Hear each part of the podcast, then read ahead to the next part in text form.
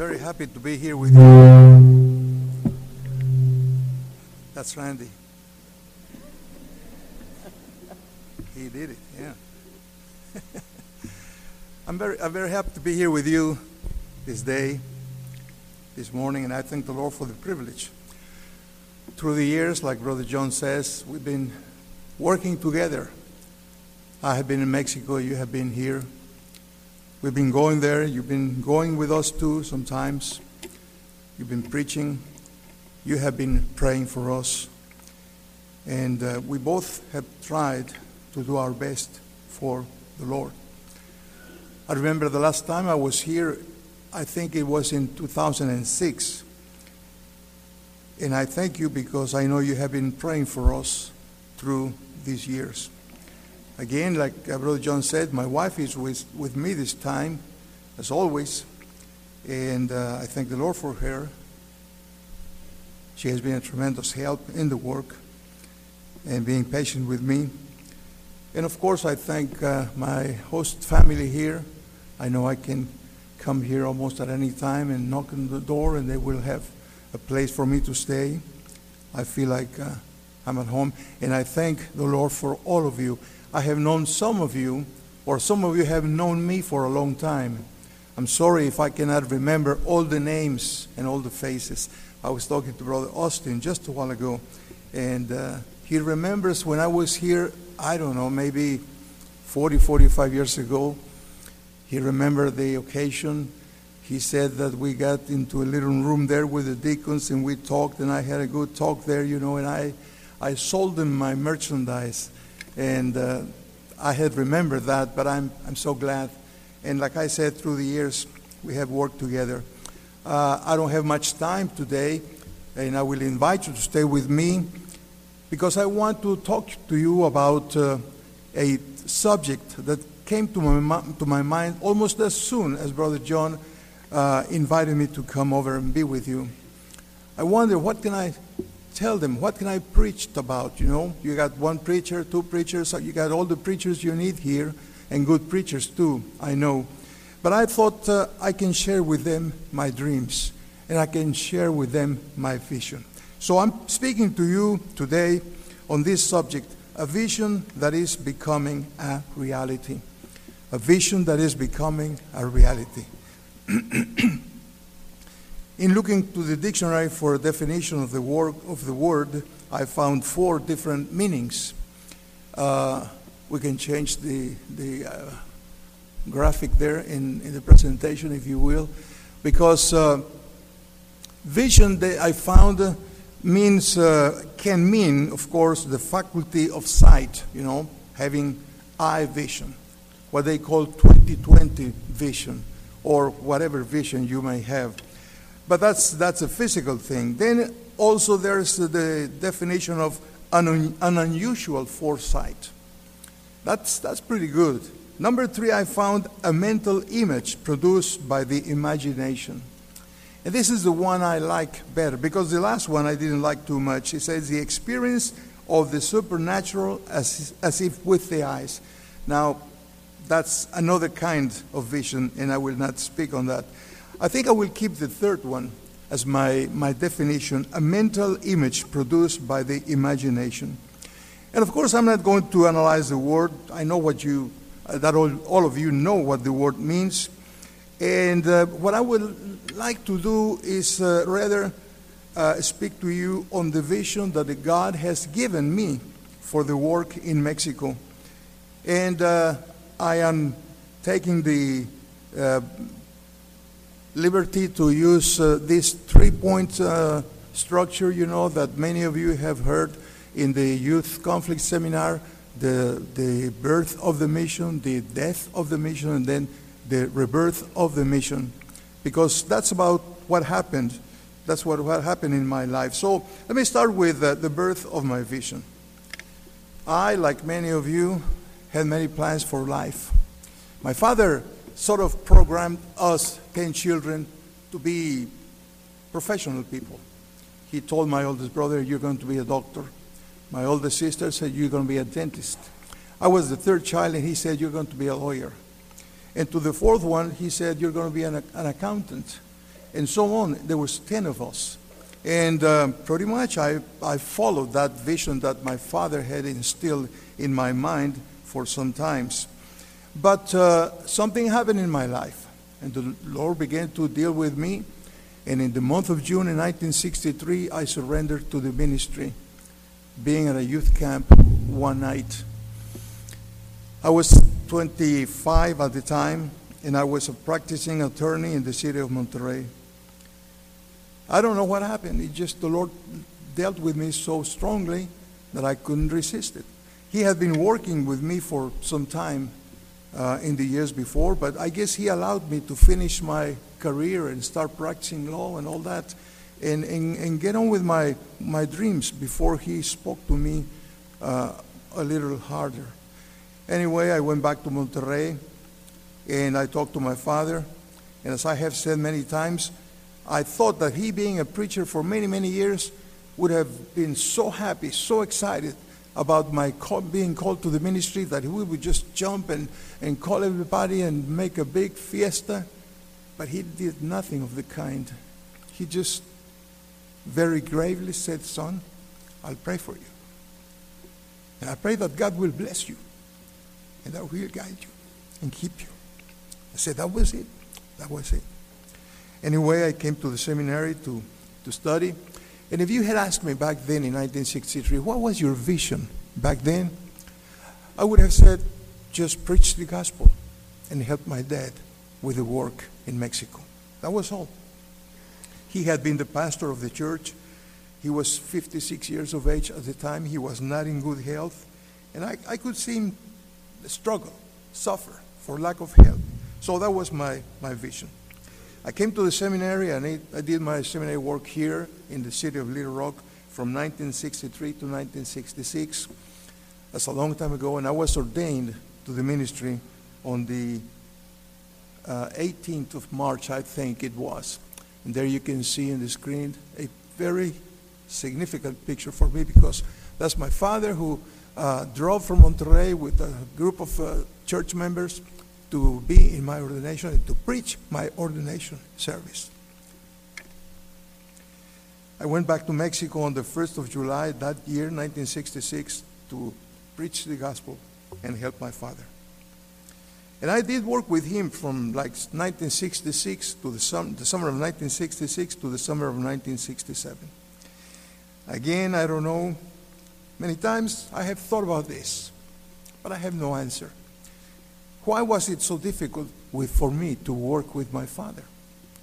Many of you perhaps have worked with your father, and uh, both he and I were strong-willed characters, and, um, and I would say, let's do it this way, and he said, let's do it that way.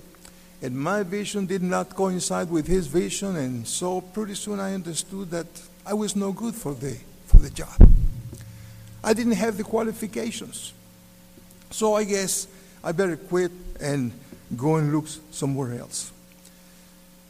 I guess that uh, you could call that the death of my vision.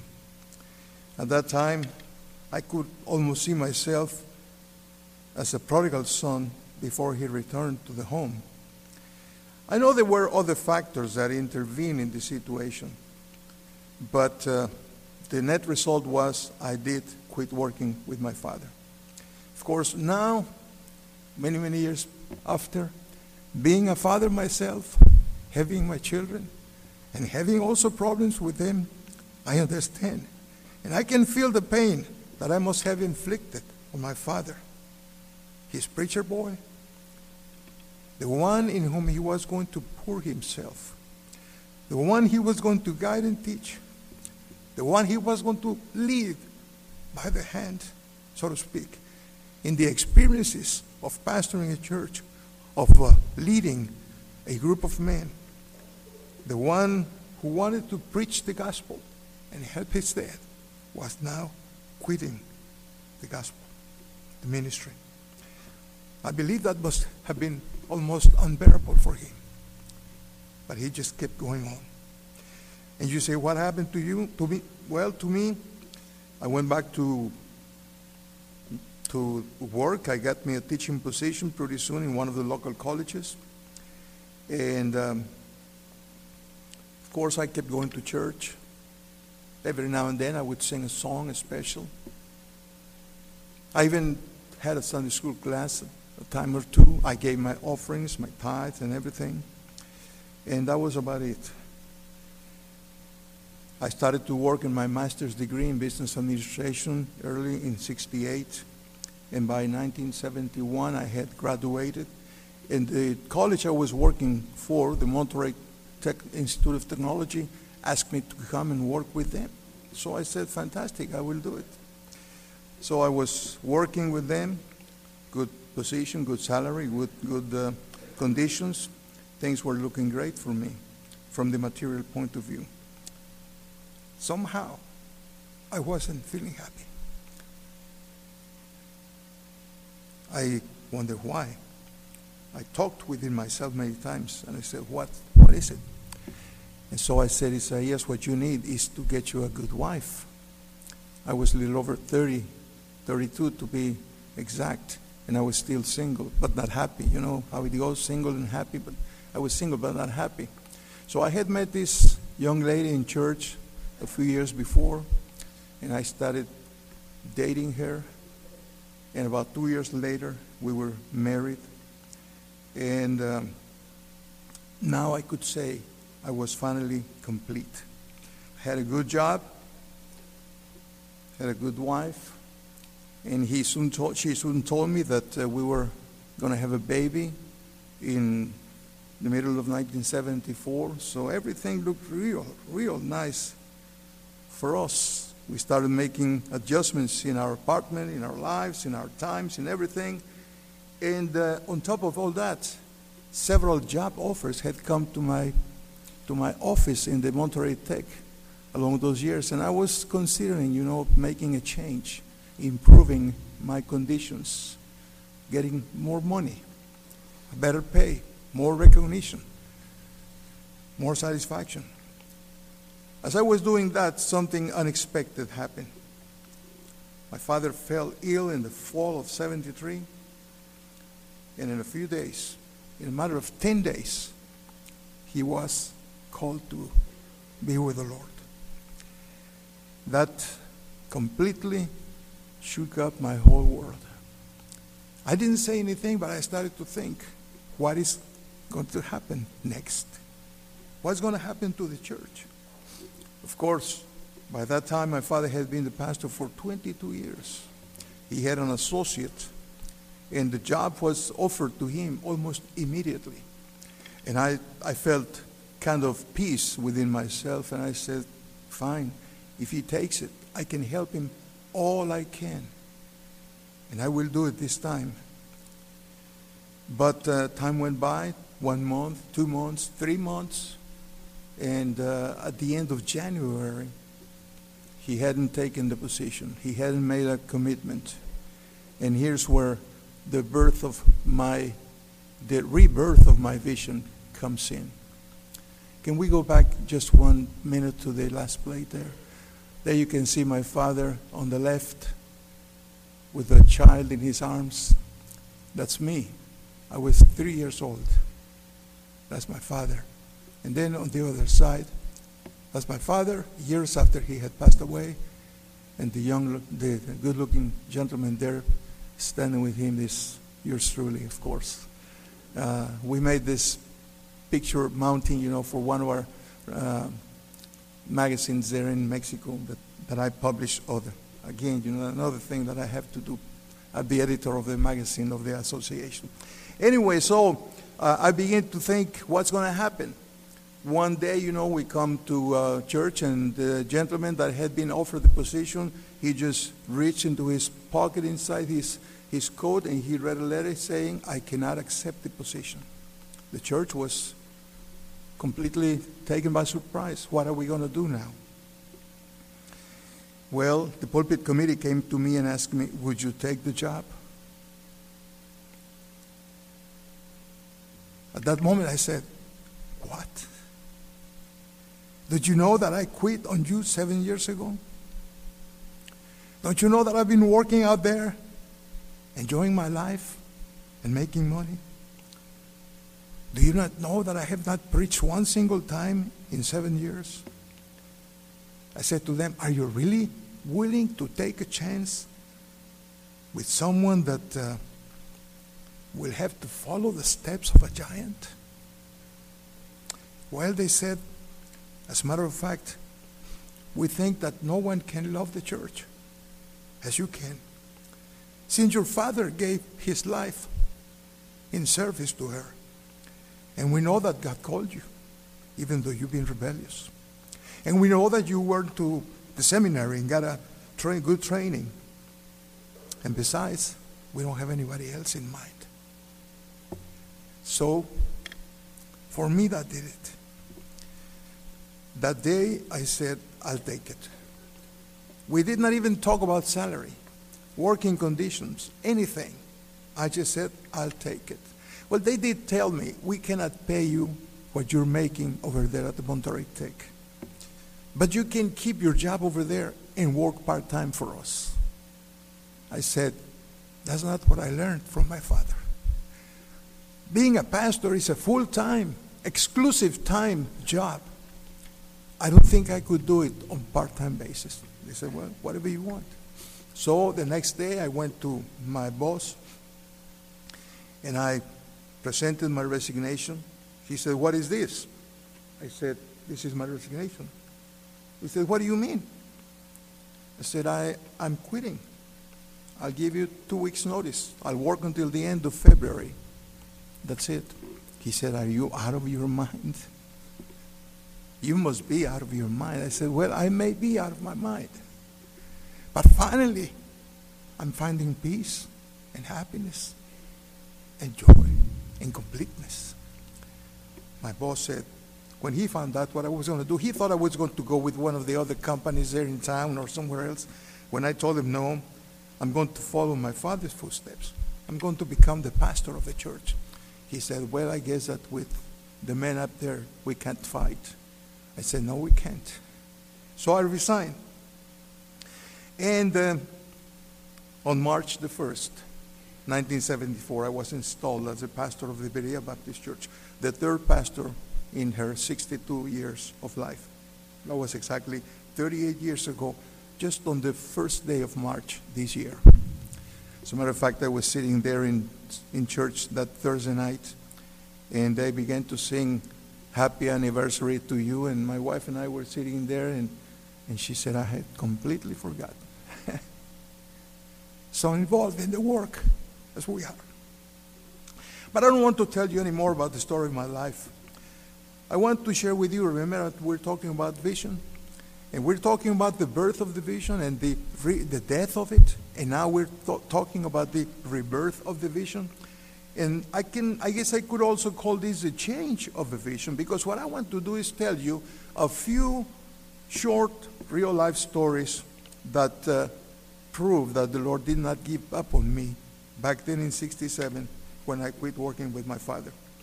When I, when I started working in the church, when I became the pastor of the church, the vision that my father had worked, followed, and instilled in me and in the other church members and in the whole congregation became alive and became real to me. And we started then, I thought with myself, we have to keep on spreading the word. We have to keep on planting churches. That's what we had been doing in the previous years. And by now, like I said a few minutes ago, in sixty-two years, our church has planted twenty-two other churches, all over Mexico.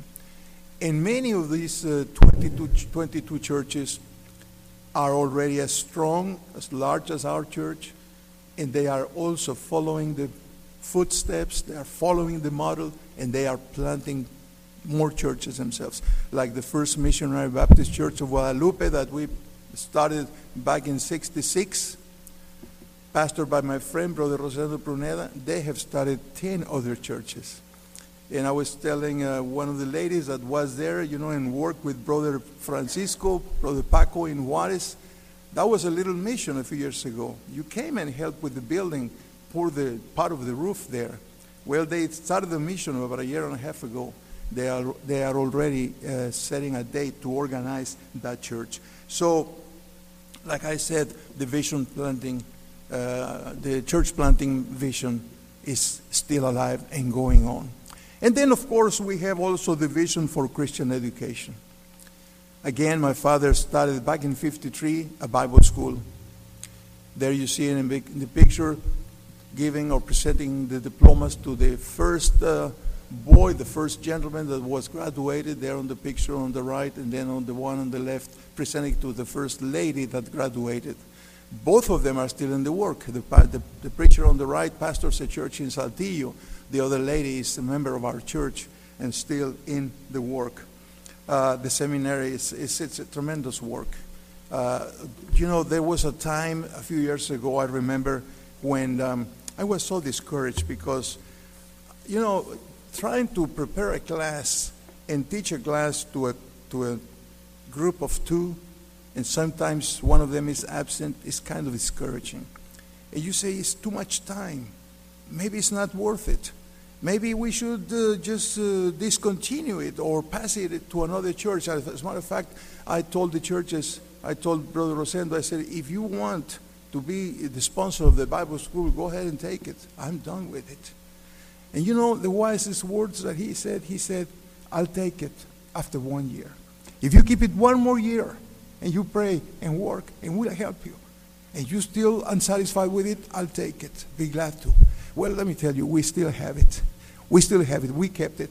And, and from teaching a class to one or two or three or four students at times, the Lord has blessed us. In the last few years, we have had large groups. Right now, you're seeing a picture there of a part of our student group and our teachers for the class that is now in operation, the, the session that is now in operation.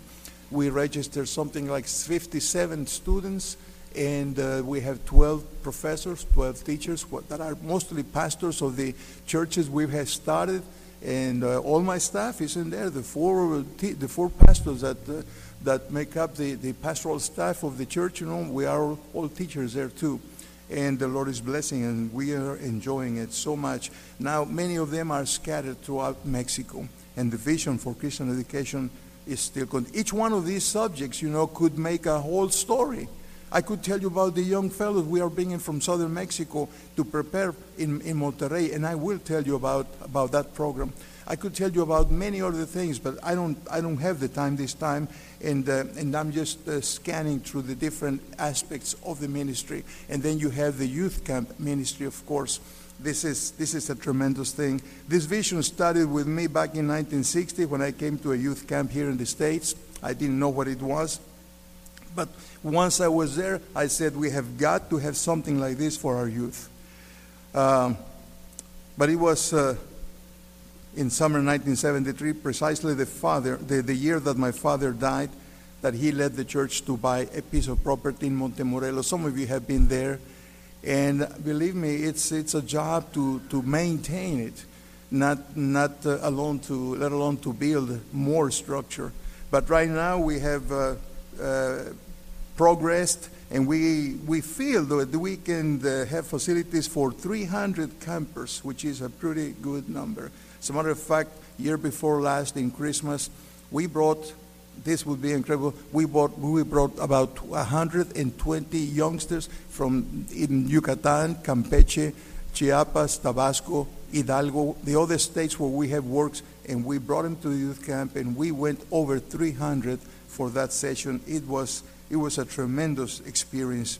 We're still working there. Uh, two years ago, the hurricane that came by, you know, just washed up our, our pass, and we had to cancel a couple of camps because there was no way to get our, on the other side of the creek. But now we rebuilt the pass, and we're working in the infrastructure and redoing a lot of things, and I ask you to pray for that, and I thank you for the support that you have given us. But I want to center the last few moments of my talk on the vision for the missions in southern Mexico. You know, in southern Mexico, you see the map of Mexico, and the peninsula of Yucatan, or the Yucatan Peninsula as it is known, is uh, made up of five states. It's Yucatan, then Quintana Roo, Campeche, Tabasco, and Chiapas. And I remember going to Mexico, to Merida with my father uh, to Yucatan back in nineteen sixty-five. there was a little church that had just been established there, and he went there to visit it. I mean, from, from Monterrey to Yucatan, it's like um, a thirty, thirty-four hours drive, depending on how many stops you make. But that's a long drive, you know, and we, we did it a couple of times with him. And then uh, in nineteen sixty-seven, two years later, before I quit working with him, I went to Damasco with him, and two other churches were organized on that occasion. And later, a church was organized in Campeche, and uh, Uh, Brother Austin was telling me, and some of you were there. Brother Weaver was there too in Campeche with uh, Brother Chapman, one of the pastors of this church back in the fifties. Well, the church is there, struggling. It's been uh, attacked. It had been attacked by the enemy recently, but it's still there. And we're going to support her as much as we can and as, as much as they allow us to help. But see, I never went to Chiapas with my father. So in nineteen seventy-five, after I became the pastor, and I will not tell you all the details on how I did it, but I finally got to go to Chiapas with some other uh, members of my church. And what I saw there, I, I told my church, it was just like walking into a history book. I mean, really, literally. What you saw there, you can see there a meeting, one of the meetings we had there. We just had the benches there, you know, in the patio out there, no building at that time. So we just met out in the open, as it usually is.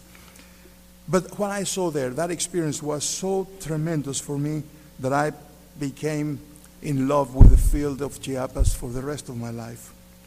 In one of the trips I made, we established a boys' home, which uh, we could not support. This tremendous work. You know, I was listening to the brother a while ago talking about the ministry he's in.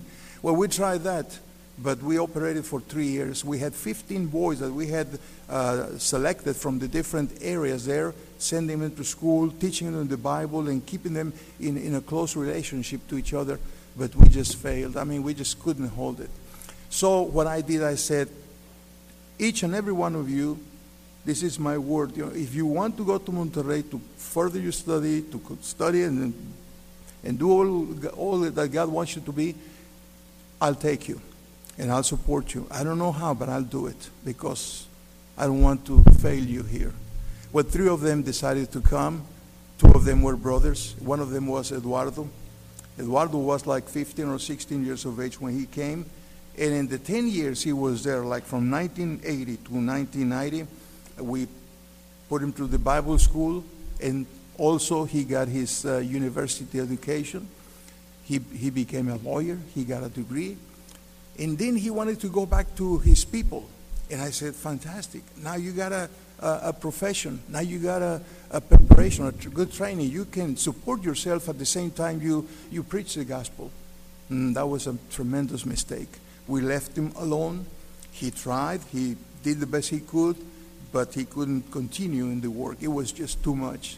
And uh, a couple of years later, he just gave up. So I almost gave up too. I said, well, ten years of my life, ten years of work, there go through the drains.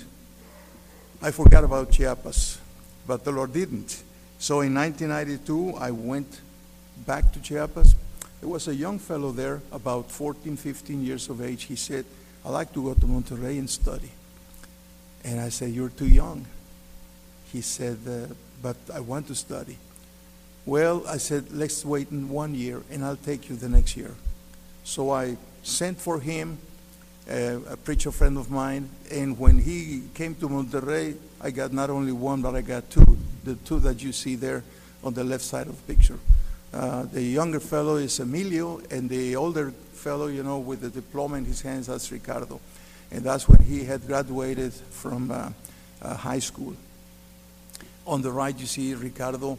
I guess it was shortly after he arrived in Monterrey. Now, a brother uh, from Kentucky had promised me, he said, if you take him to Monterrey with you, uh, I'll help you to support him. He said, how much uh, does it take to support one of these fellows there? I said, maybe about two hundred dollars, you know, per month. He said, I'll help you.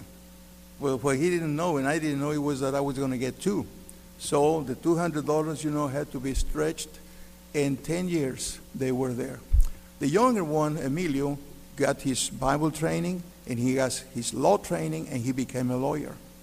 There you can see him on the day of his graduation signing his papers. And I cannot tell you how proud I felt, because he had been with me ten years. That's what I told his parents. I said, you may not see him again in, in many years. And they just said, we like what is best for him. So he came to Monterrey and he studied. Now, he, he never said he wanted to be a missionary or a pastor, and we didn't try to force him. He's now uh, a great help in one of our churches in Monterrey. He married one of our local girls, you know, and he's raising his family there. But the other one, Ricardo, Ricardo, uh, that's another story. With Ricardo, he graduated from the Bible school. He um, also got his degree in agriculture, because he said, over there in my in my town, in my branch or my village, you know, uh, being a lawyer is going to be difficult, but being an arc, uh, agricultural man can be a real help. So we uh, trained him uh, on that, or he got a training with that. But um, this one did go as a go back as a missionary to uh, his people. But let me take a little time and open here a parenthesis. That's a big word for me. To tell you this story. Listen to this. One day I'm here, I'm there in my office. Some of you have been in my office in, in the old building in downtown, and my secretary's office is right next to it. It's just the door, you know, and you can hear everything she says over there, and she can hear everything I say over here. That's not a good situation, but that's what we have. And one afternoon, I overheard that Ricardo came into the into her office, and he asked for permission to use the telephone. And my secretary said, okay, go ahead. And I overheard the, con the conversation. Ricardo was calling a man in town asking for a job. Looks like uh, there was an opening in one of the local cemeteries. And since he was an agricultural man, he applied for the job, you know, taking care of the grass and the trees and the flowers and all that among the graves. You know, as he was talking and making the appointment for the next day, I was listening. I quit doing what I was doing, you know, to pay more attention. And I could almost feel, you know, the... the, the on the one side, you know, the heat building up in me like uh, just about to explode. On the other side, you know, I felt so sad, because I said, ten more years of my ministry are going down the drain. Here he is, already training, ready to go back to his people. And what is he doing? He's trying to get a job here, you know, to take care of a cemetery. Not being able to stand it anymore, I picked up the phone. I told my secretary, send Ricardo in, please. So he comes in. He stands in front of me, very respectful. And I said, sit down. Most of the students, especially, and some of the church members know that when I said, I want to talk to you, come to my office, you know, there'll be sparks. And there might be a little fire too. So he is there, I say, sit down. And I said, what is this that I hear you talking? Are you telling me that you are looking for a job here in Monterrey? Had you not told me that your heart was with your people there in your village? Did you not tell me that God had called you to preach? Wasn't that what you told me when you came to Monterrey and asked and received our help, that you were getting trained to go and preach the gospel? He was stunned, you know, he didn't know what to say. I said, are you telling me now that you are quitting? Are you failing me? And what is even worse, are you failing God? What's going to happen to the people there that haven't heard? When I finished talking, he said, Brother Isaias, I haven't changed my mind. I listened. He said, I'm still going back. I want to go back. I promise to go back. That's what I want to do. And I said, well, what are you doing now? Are you getting a job to work and make money? Maybe remembering my life. And are you going there in five or ten more years? Now is the time. And he said to me, and I felt very embarrassed, he said, I want to go back, but I don't have the money for the, for the fare, for the bus fare. And I, I cannot go there empty-handed. I've been gone from my village for ten years. My little brothers and sisters have grown up, and my parents have aged. I need to go back and bring some gifts for them. And besides, I need some money to uh, cooperate with my family's expenses, since I will be living with my father. He's twenty-seven years of age at this time. The more I heard, the more embarrassed that I became. And I, say, I had to tell him, Ricardo, I said, forgive me for thinking wrong about you. What is it that you need for the fare? He said, I need about maybe two hundred dollars. And how much do you need there to support yourself, to help your parent with the expense? He said, maybe two hundred dollars per month. I said, forgive me, because I thought that uh, the story was another one. Uh, this is what I want you to do. Get back to the telephone right now and tell that man that you got a better job. Tell him that you will not show up to, for the appointment tomorrow, because you are going back to your people. I'll see that you go back there. We'll help you with the bus fare. We'll help you with the first six months of support until we can get you on the budget and make you a real life missionary of the church with a real pay. Is that okay with you? He said, that's okay. Two weeks later, he was boarding a bus. And that's a real picture of the evening. He was there at the bus station. And we went to say goodbye to him. All his in, in, uh, dormitory friends, some of the church members were also with him. And we can see that in the next picture. Uh, he was so happy. My wife and I are there. And others, a couple of teachers from the seminary, all of us participating of this fantastic experience. Well, I'll tell you what. It took about two years to Richard to go back and, and, and become, become the leader. See, his father and his uncle were the real leaders there. And they had him to sit down in the church, in the services, before he could step up to the pulpit.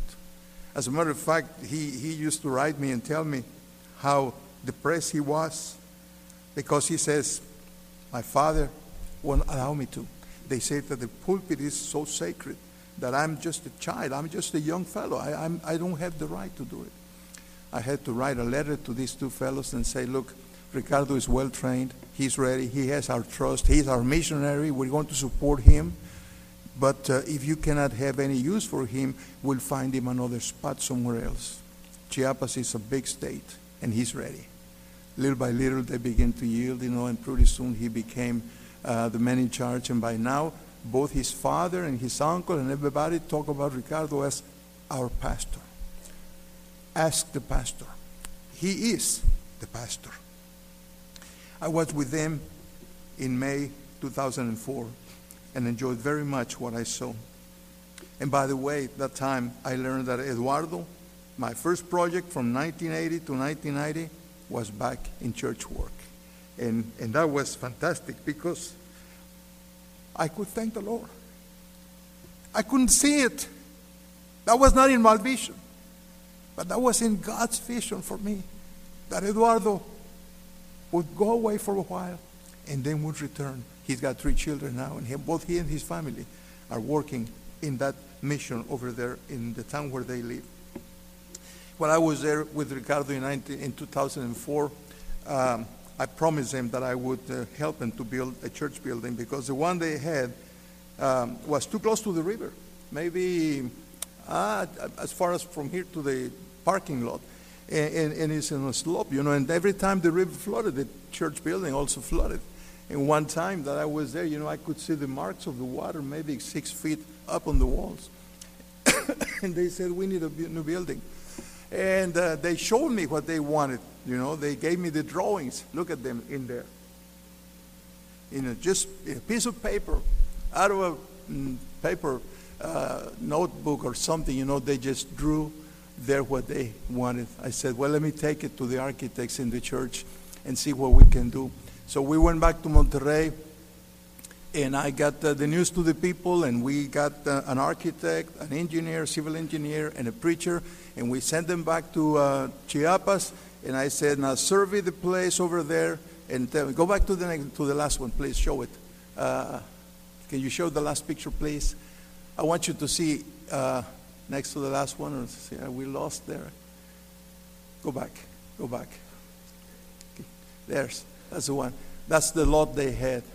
And they said, this is what we want to do. Well, I'm not much of a builder, I tell you, but uh, my vision by this time had increased. So with the help of the other brethren, they're sitting with me at the table, the engineer, the architect, and the preacher, we decided that uh, it was a worthy project, and we said, we're gonna, we're gonna help you. So we started in, in two thousand four. They themselves dug the, the holes for the foundation. And Ricardo used to tell me that the people in town were were surprised because they were so big and things. They said, what are you going to do here?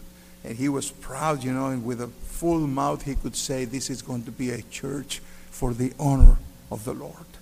And uh, uh, I, told, I, took, I told the people in Monterrey, we just got to get behind this project. And then I told some friends in the States, you know, and, and, and I brought in two thousand six, I brought a group of uh, fourteen or fifteen men to Petalcingo, and they poured the concrete floor, and then we started going up with the walls. And uh, and uh, in October, it says in two thousand five, you know, these people came and helped with the construction. They poured the concrete floor. And then in two thousand eight, we went back. And by this time, the building, the first stage of the building, the lower section was ready. And they received the members of the, of the messengers of our churches to the national meeting. And we organized the church. We had already ordained uh, Ricardo back in Monterrey a couple of years before. And I want you to see there's, uh, there's uh, Brother Ricardo on the day that the, the church was being examined. And if I remember correctly, in that picture, he was interceding for his people because we had to ask the question in Spanish and somebody had to translate it into the Tzeltal, and then the answer came back in Tzeltal, and then he had to come back to Spanish to tell us what the answer was before we could approve them as a church. And so he was interceding with his people, uh, with us for his people, saying, look, don't be so rough on them. You know, I love them. I know them. I trust them. I know that uh, they're, they're good people. Uh, you can see there a picture of the congregation, part of the, congreg- the local congregation, and part of the visitors and church members from our church that made the trip to be with her and be the witnesses to all this. Well, I got one more picture or two that I can show you. And that's the first stage of the picture. I wish it was clearer, uh, but it's fantastic. By now, by now, we have started and, and progressed with the second story. And um, I want to finish this talk of mine telling you that uh, this story, like many others, is an ongoing story. And all of them, the story of Ricardo, the story of Emilio, the story of Edward, the story of this church, of that mission, of that project, of the youth camp, or this and that, they are all part of a vision that is becoming a reality. I want to finish by telling you, I'm going back to Chiapas again next July. At the end of the month, I will be going back there, and I'm, I'm inviting you to come with me if you want to. Uh, this time we are visiting five different uh, missions and or churches that we are working with, helping, that we have been helping to build their buildings. Much of your offerings go to these projects because these people really don't have much. And we try to help them. We, we have been building in Petalcingo and uh, Chiapas, and then in Yajalón, and then in another town that it would just uh, touch your heart. You know, if you were there, if you could listen to them singing, if you could see their eyes asking for help and their hearts full of hope.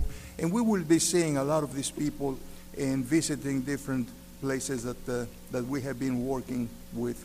You can see it. You can see it for yourself if you, if you are willing and able, and then you will see. You will understand much better why I am sold out to my vision. I want to see the people. I want to see the stages that the buildings are in. I want to see how much more help they need and what else we can do. I got so much more things that I could share with you. But I want to finish by telling you that this is not something that I can claim credit for me or for my church. If there is any credit to this work, it belongs first to the Lord, and then to the people themselves, and then to us, that God has given us an opportunity to work with them and for Him. Many of you have come and have helped us there. Right now, the conditions are not very favorable, but as soon as things improve, I would expect you to come and keep on helping us, because the vision is still alive. I will be seventy-four next October. I don't know what God has planned for me. I was hoping that I would uh, find some consolation in Brother John so I could retire. I told my wife just before we arrived here, I said, I bet you Brother Vaughn has retired. He's already eighty-two. And if he has retired, I will retire too. But you know what? He's still working. I don't think I will be able to retire either. But maybe soon I will not be able to walk up the hills over there. I have to lean on someone to go from place to place over there because it's not nice floors like this. But as long as I can, I will be going. And I'm here to tell you from the bottom of my heart, thank you for your effort. I know you have worked and prayed and hoped and worked with us physically. Keep on doing it. Keep on giving. Keep on praying. No sacrifice is enough. If we sing what we sang a while ago, I want to say every tribe and every people all over the world to know your name and to worship you and rejoice in you. We, you and we have to keep on giving. Let me close by saying this. This is not, I, I don't want to be disrespectful, disrespectful to you, but we have challenged our church for missions. thirty percent of our yearly budget goes to missions. I'm not quoting an amount. I'm just saying a percentage. I think you can do it. You can do a much better job for the Lord in missions. May God bless you. It's my prayer.